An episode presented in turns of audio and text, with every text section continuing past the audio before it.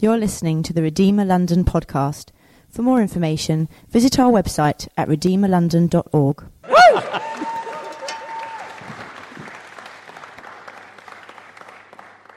Fantastic. It's great to be able to come and preach. I'm so excited about this morning. What I'd like to say to you is what could happen to you this year? What are you genuinely hungry for? If I had to ask you at the start of 2017, what is it that's inside of you? Sir Andy Murray, Sir Andy Murray says this I used to think that losing made you more hungry and determined. But after my success at the Olympics and the US Open, I realized that winning is the biggest motivation. Here he is saying, Well, actually, when I've started to win something, it's just put me a hunger to, to keep going. Now, I know he lost to Djokovic this week, but hopefully 2017 will be a good year for him. Dwayne Johnson, some of you know the actor, the producer, the singer, the wrestler, says this I'm always asked, what's the secret to success? There are no secrets. Be humble, be hungry, and always be the hardest worker in the room. And here is him saying, Actually, what I've got to do is, and, and he's just working it out on this gym. I'm hungry, I'm hungry, I'm hungry. I want to go for it. Steve Jobs the American businessman, inventor, and designer, says this stay hungry, stay foolish. So often, people like that, they get successful, and then it's almost like it, it plateaus. But he said, no, no, actually, you've got to stay hungry. Steven Spielberg, the American director, producer, and screenwriter, says this Even though I get older, what I do never gets old, and that's what I think keeps me hungry. Despite age, despite having done several things before, he thought, I'm still hungry to keep going. I want to ask you, what are you hungry for at the start of 2017? We're going to read in here, in the Bible, about David. King David. In 2 Samuel chapter 7, I'm just going to read two verses. It says this After the king was settled in his is this all right? Do I need to use another mic? It's okay. After the king was settled in his palace and the Lord had given him rest from all his enemies around him, he said to Nathan the prophet, Here I am living in a palace of cedar, while the ark of God remains in a tent. Funny verses, you could say. Why on earth am I I'm reading about that at the beginning of this year? Well, the, the reality was that David was now established as king. But actually, there was a hunger inside of him. What had happened in 2 Samuel chapter 6? Well, I haven't got time to read it to you now, but basically, some of you know the story. David brought the ark, which signified the presence of God, into Jerusalem. He was so excited that every one, two, three, four, five, six steps they sacrificed. I mean, it was phenomenal. And there'd be somebody counting one, two, three, four, five, six, sacrifice. One. I mean, he was just delighting in God. It was huge. There was a huge crowd. It says all the able young men were there. There was massive noise. There was castanets, hearts, cymbals. There was costly devotion, sacrificing these animals. There was pulsating energy. It says that David danced so much, you know, literally, he was taking his clothes off because he was just dancing for joy. There was generous giving. He gave a loaf of bread, cake of dates, and cake of raisins to every single person. And so suddenly he brings this ark in and he establishes it in Jerusalem. And then he sits down upon his throne. But actually, in his heart, there's still hunger. And what I would like to bring the challenge to us is the danger often is, I think, success can stop us being hungry. David has probably had one of his most successful days, most successful seasons ever. But he was still hungry to see something happen. We have got so much to thank God for as a church. I love it when I get to the end of a year I think Abby and what's done with the little fish, incredible. I love it what's going on with all the kids upstairs. This church will be four years old at the end of this month. And when we started, we had one child between the age of, I think it was naught and 11. One. We used to send two adults out with that one child. It's like bodyguards, you know what I'm saying? Child protection, but trying to make sure it was a fun event for them. Now I think we've got four different rooms going on out there. Thank you, God. You know what I'm saying? We start a, a little fish. Incredible. Families came the last time we were here. Thank you, God. Taking on members of staff last year. Thank you, God. Oh, suddenly got some office space. Thank you, God. Having to put out extra rows on a Sunday. Thank you, God. People involved in the food bank and the community. Thank you, God. More small groups than we've ever had. Thank you, God. Now, what I want to say is, have we still got a hunger? Have we still got a hunger that says, Come on, I'm here? David had this hunger, even on the back of some success. What was David hungry for? I would like to suggest three things. David was hungry to fulfill his call. David was hungry to fulfill his call. Why do I say that? Well, we know that Moses had spoken to the people. It's recorded in the book of Deuteronomy. And basically, he says this in Deuteronomy 12 When you cross into the Jordan and you settle in the land the Lord your God has given you as an inheritance, then he will give you rest from all your enemies around you so that you can live in safety. Then to the place the Lord your God will choose as a dwelling for his name, there you are to bring everything I command you your burnt offerings and sacrifices, your tithes, your special offerings. It's almost like Moses was saying that God's going to bring you into this land, and this land will be yours. And when you get there, you're to establish this, this place for God's praise. That's the call of God upon your life. And so, what David does is he realizes, well, look, I'm now the king. I've now had this. In fact, in the book of Samuel, we don't have a coronation, we just have celebration that the presence of God has arrived. But he sat there upon this throne. And he's saying, Wow, God, now what's the call of God upon? Oh, it's to see this house built. He was hungry to do this. David is settled. There's a time of peace. And he's hungry to fulfill his call. What I want to say to you is, are you hungry to fulfill the call of God upon your life? And you might say, well, Pete, what is the call of God upon my life? But I think all of us, if we are Christians here, I'm going to talk a little bit about it this morning. What is the call of God upon your life? I think it is to see God's glory established on the earth. You see, David was hungry to give God the glory. As I said, in the book of Samuel, there is no coronation. And in fact, in the book of Samuel, there is only one verse that talks about David's palace. And you can read about it in 2 Samuel 5, verse 11. It just says, The king of Tyre sent envoys to David along with cedar logs and carpenters and stonemasons, and they built a palace for David. Now, we, we think it took years, six or seven years, but the book is not interested in that. The book is interested in the glory of God coming.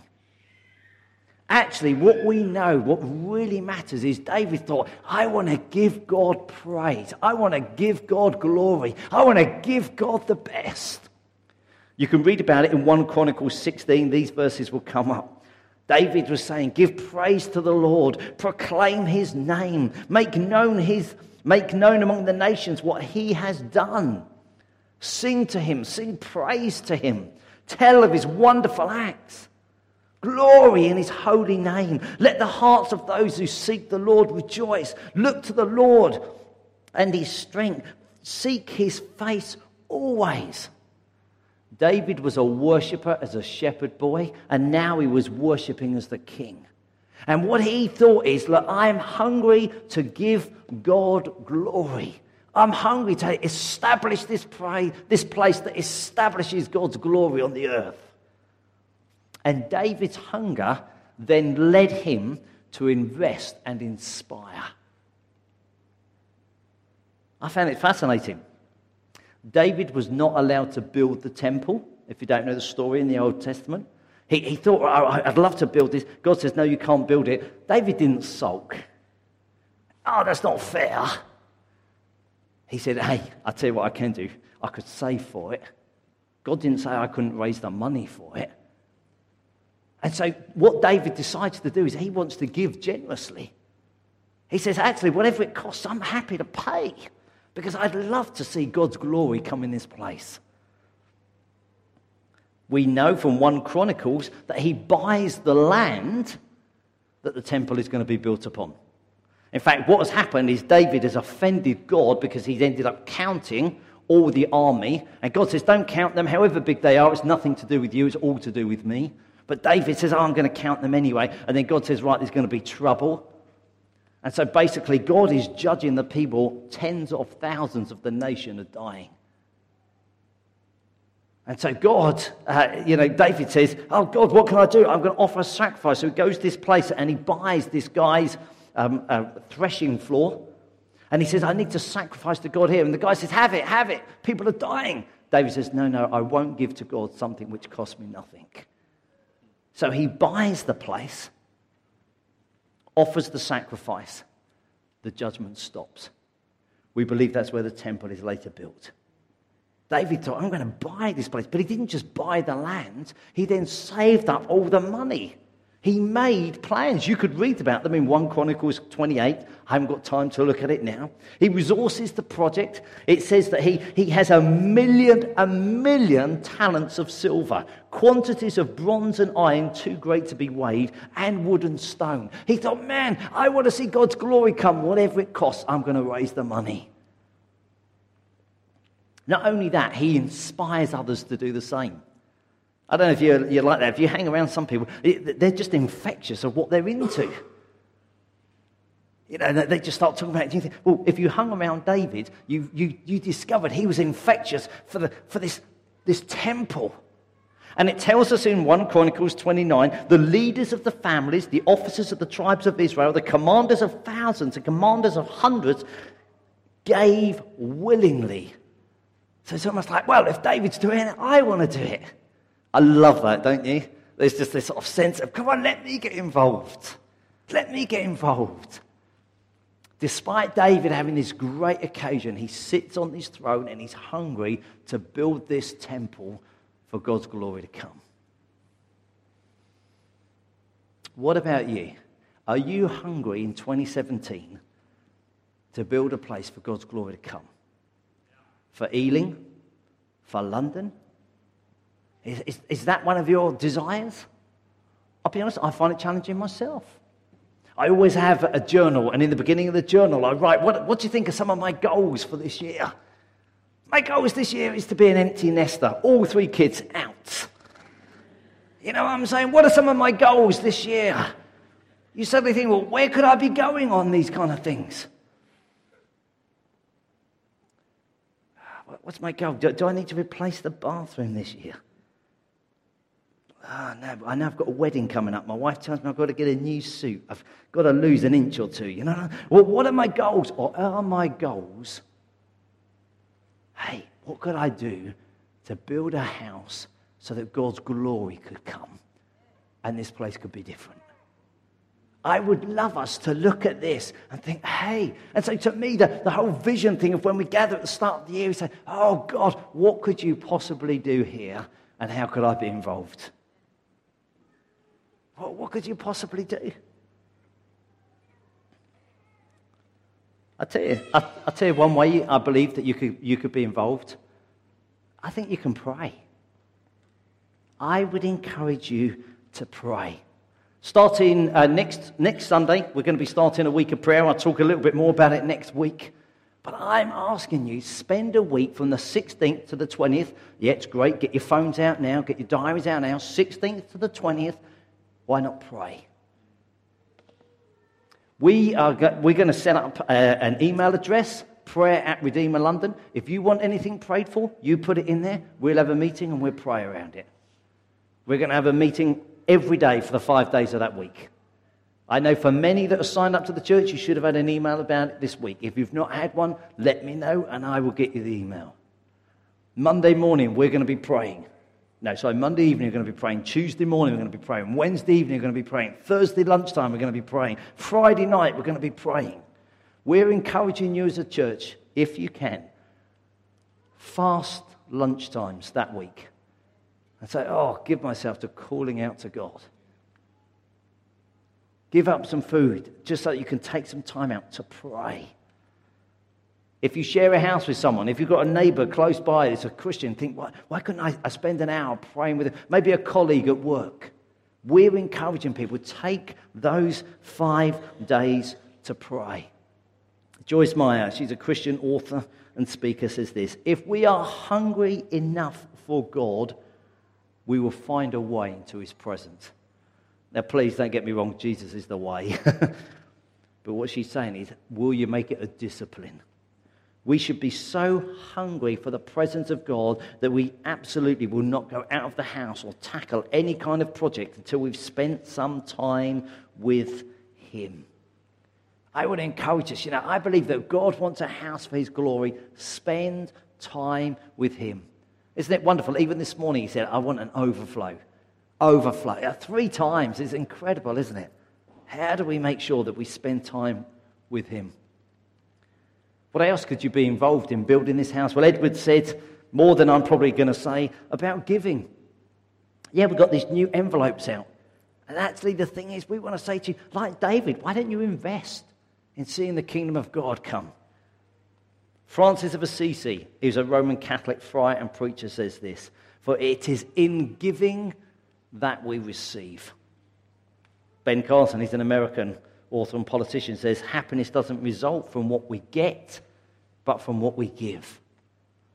We would say if this is your home and you don't give regularly, start giving regularly. You can do all of that through the envelopes.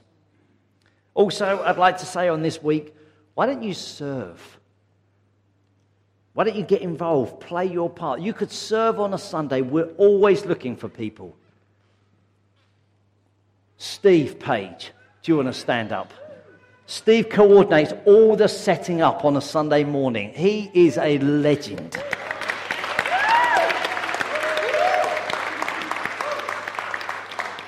You could serve on his team. He would love to have you join in. There we go. We ask you to serve once a month, week one, two, three, or four. You could say, Well, I could turn up. I could help you, Steve. Now, I know that there'll be many others that I could go around here and say, oh, actually, refreshments. Golly, what a spread they put on for us this week. Thank you, guys. Why don't you serve in that way? We're going to we're going to offer to pray for people. We offer to pray for people at the end of every meeting. Why don't you think, I'd love to get involved in that? Anna coordinates that. Why don't you say, I could get there? Mark and Abby, I know, you're involved in coordinating all the families' rotas, all the kids out there, and all the stuff to go on. You could offer to serve there. I would love, if this is your home, for you to think, hey, I want to see something built here. I'll get involved. We would love to invite you to come and join that. It could be on a Sunday. It could be you're going to get involved in small groups. We've got loads. I'm so excited. Adam has done such a great job with the team of pulling those together. The literature will be here next week. You won't want to miss next Sunday. You find out the groups that are going on Monday, Tuesday, Wednesday, Thursday, Friday, Saturday, Sunday, ways of getting involved, growing reaching out, you will want to be here. That will be fantastic. Muhammad Ali, the boxer, said this service to others is the rent you pay for your room here on the earth. I thought it was quite an interesting take. Rick Warren, the American pastor, says the only way you serve God is by serving others. And so I would like to say on this vision week, yeah, we want to see a house built. Why don't you get involved? Why don't you pray? Why don't you give? Why don't you serve? But actually, and I would love to have gone rah, rah, rah, and let's get everyone on chairs and let's all get excited. But I felt there was another half of this house that I haven't seen before. And so, in many respects, on the vision week, I'd love to have said, oh, that, that is it. But actually, as I was looking at this passage, I feel that was David's view of the house. And now I'd quite look at, like to look at God's view of the house. You see, what I love about this is David was hungry for something, but God was even hungrier. You see, God builds bigger than David could imagine. Why do I say that? Because actually, they reckon in the Hebrew, the word for house and dynasty is the same. And so, actually, what David said is, God, I want to build you this house. And God actually says, No, I want to build you a house. And we think, oh, what's going on here? Well, actually, if you read that whole chapter, it's almost God saying, I'm going to build a dynasty for you. This was miraculous. Because if you remember chapter 6, when David danced, what happened? I'm sorry, ladies, you don't look good in chapter 6. The guy was so passionate for God that the wife observed him and said, You fool. Why did you dance like that in front of everyone else? And there's a little line which says, So she bore no children. And so in the next chapter, there's this thing oh, David's on the throne, but what's going to happen? And God turns up and says, I'm going to establish you a dynasty. Oh, but I thought we just heard that your wife cannot have kids. Oh, because God's view is so much bigger than David's. God was saying, I'm going to build you a house forever. Now we know that David's ancestors sat on the throne for 400 years, and many would say that is a really long time. But actually, we know that the whole of the Old Testament, they were saying, well, look, we are looking for this Messiah who's going to set us free. Well, when the Messiah turns up, we read about it in Matthew chapter 1, the first book of the New Testament. This is the genealogy of Jesus the Messiah, the son of Abraham. Oh, wow. Actually, this is what your, your house is going to be like. It's not just there's going to be some physical building. God is saying, I'm going to establish something and I will establish it through my son forever. Whoa. Here was David thinking, Oh, I'm sacrificing because I'm building you a house. And here's God saying, No, actually, I love you so much, I'll send you my son. And so, actually, there'll be a reign forever. That, whoa, God, you think so much bigger than I do. Who knows what you will do in 2017 for the kingdom of God that actually will reverberate through eternity? Because that's what you get out of a passage like this. David could have thought, oh, this is it. I've emptied my pockets. I've built this house. Whereas God's saying, no, I want you to be a part of the bigger dream, the bigger story that will go on forever and ever.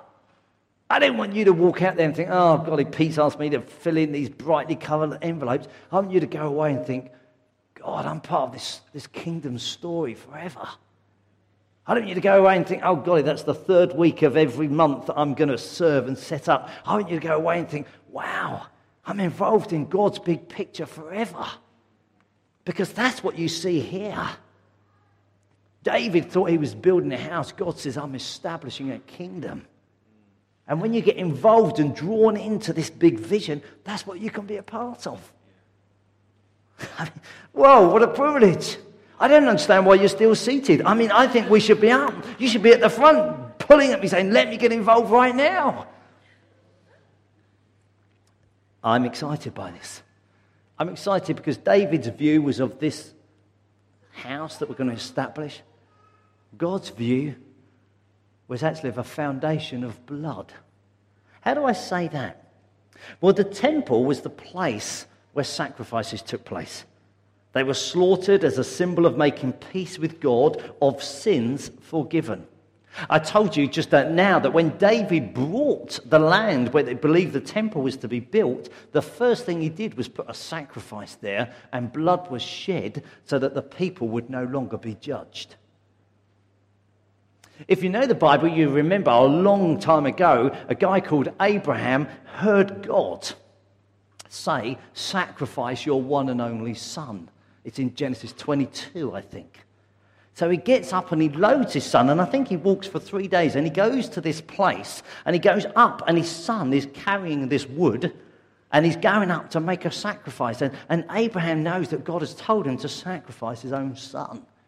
When he gets to the top there, and he literally builds the altar, he, he, he builds the wood, and then he puts his son on there, and he's about to kill his own son, where God says, Stop, and he kills a ram instead. Well, they think that's the same place that David ended up buying, which is where the temple was. Oh, the foundation is blood. It wasn't Isaac because Isaac was let go. The ram wasn't David's because it was a. Well, actually, they think this is the same place.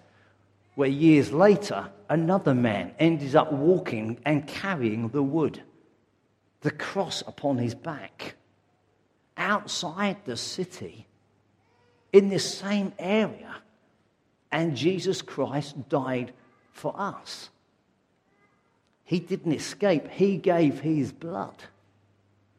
Can you see that actually what God was saying is, I'm going to establish this, and the foundation will be the blood of my son? I don't know this, so I'm a little nervous about saying this, but as I was praying through this this week, it came to me why didn't David build the temple? Well, if you read in Chronicles, David was not allowed to build the temple, and there was one reason that was given. What was the reason? He'd shed too much blood. And so my dwelling on this was David might have thought he'd done it because of his own accomplishments. And God says, No, no, no, it's not about your blood, it's about mine. And our challenge is that we can go into 2017 and think, man, if, if we really work hard behind Pete, we could do something here.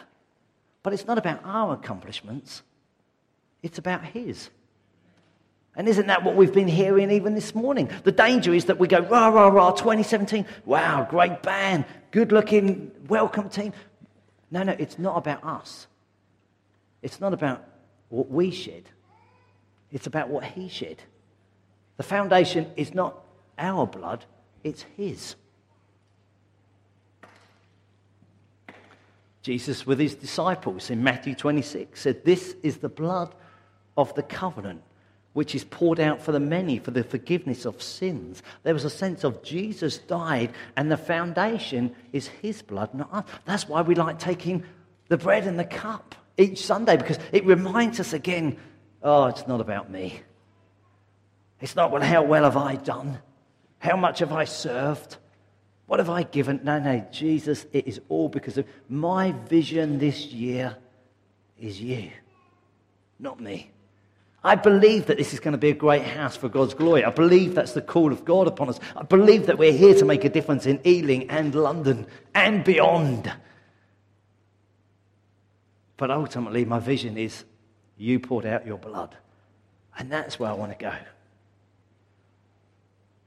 The final thing I want to say just in this sort of vision thing. Oh, I've looked at David's hunger, but actually I'm looking at God's eyes.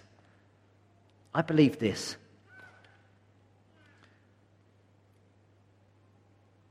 God was not interested in the building, He was interested in the events. So if you read about the tabernacle, God gives lots of details. But when you suddenly get to the temple in Samuel, He doesn't give any. But what he does describe is what goes on there. You see, God is not interested in this great structure. I believe that actually he's interested in the events inside. I believe that David understood something or was given revelation that actually, and, and we know it elsewhere, don't we? So the Bible does confirm this one. Nowhere can contain God. But where does he want to dwell? He wants to dwell in people's hearts. It says in Acts 7 the Most High does not live in houses made by human hands. But we also read in Ephesians, I pray that out of his glorious riches he may strengthen you with power through his spirit in your inner being, so that Christ may dwell in your hearts. And I think there was almost an understanding right here at the beginning. What, what do we know about David? We know that his heart was after God's. And so, actually, even in this whole thing, I don't want to get so excited about a structure that we forget that actually it's about our hearts and God filling our hearts. What would our vision really be for 2017? Well, I mean, we've had these words already. God wants to come and fill our hearts, God wants to overflow in our hearts. What would I love you to go into the year thinking? I think, well, yeah, I, I think I am asking for blood and sweat because that's what David gave and that's our call. But if that's our vision, I wonder if we've missed something. And actually, the real vision is it's to be a place where He dwells. He wants to dwell in you day in, day out. Monday, Tuesday, Wednesday, tomorrow, He wants to dwell with you. Are we hungry to fulfill the call of God?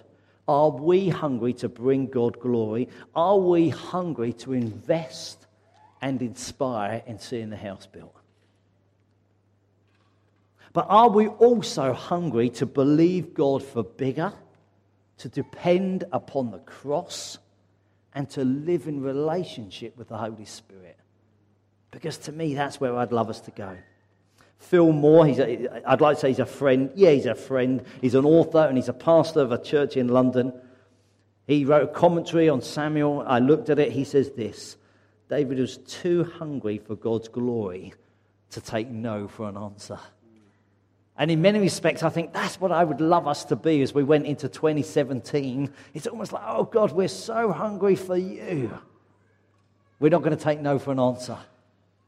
Now, I don't know what that is. I don't know whether that's a healing you're praying for. I don't know if that's a friend that you want to invite along to the Bake Off event. You know what I'm saying? I don't know what it is, but what I want to say is, God, we're so hungry for you. We don't take no for an answer. Come on, let's do it. I know the band are going to come back and lead us, but why wouldn't we just take a moment to pause and to reflect?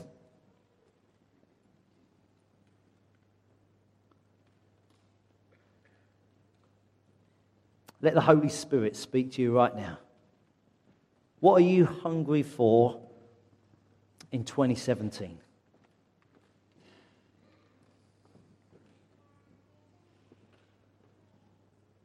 If I introduce you on the 1st of January next year, like I did Keith at the start, what would you like to say? God, that was it. Didn't matter. I'd, I'd done that for 50 years. God, this was the year.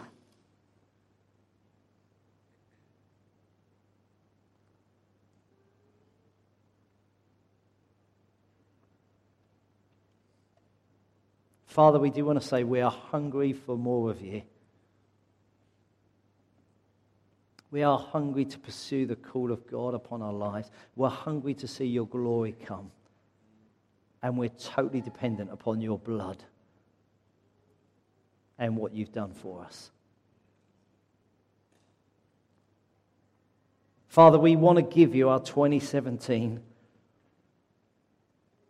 Forgive us when we get caught up in our own comfort, our own little dreams or desires. I pray that we get caught up in your big plans and your purposes.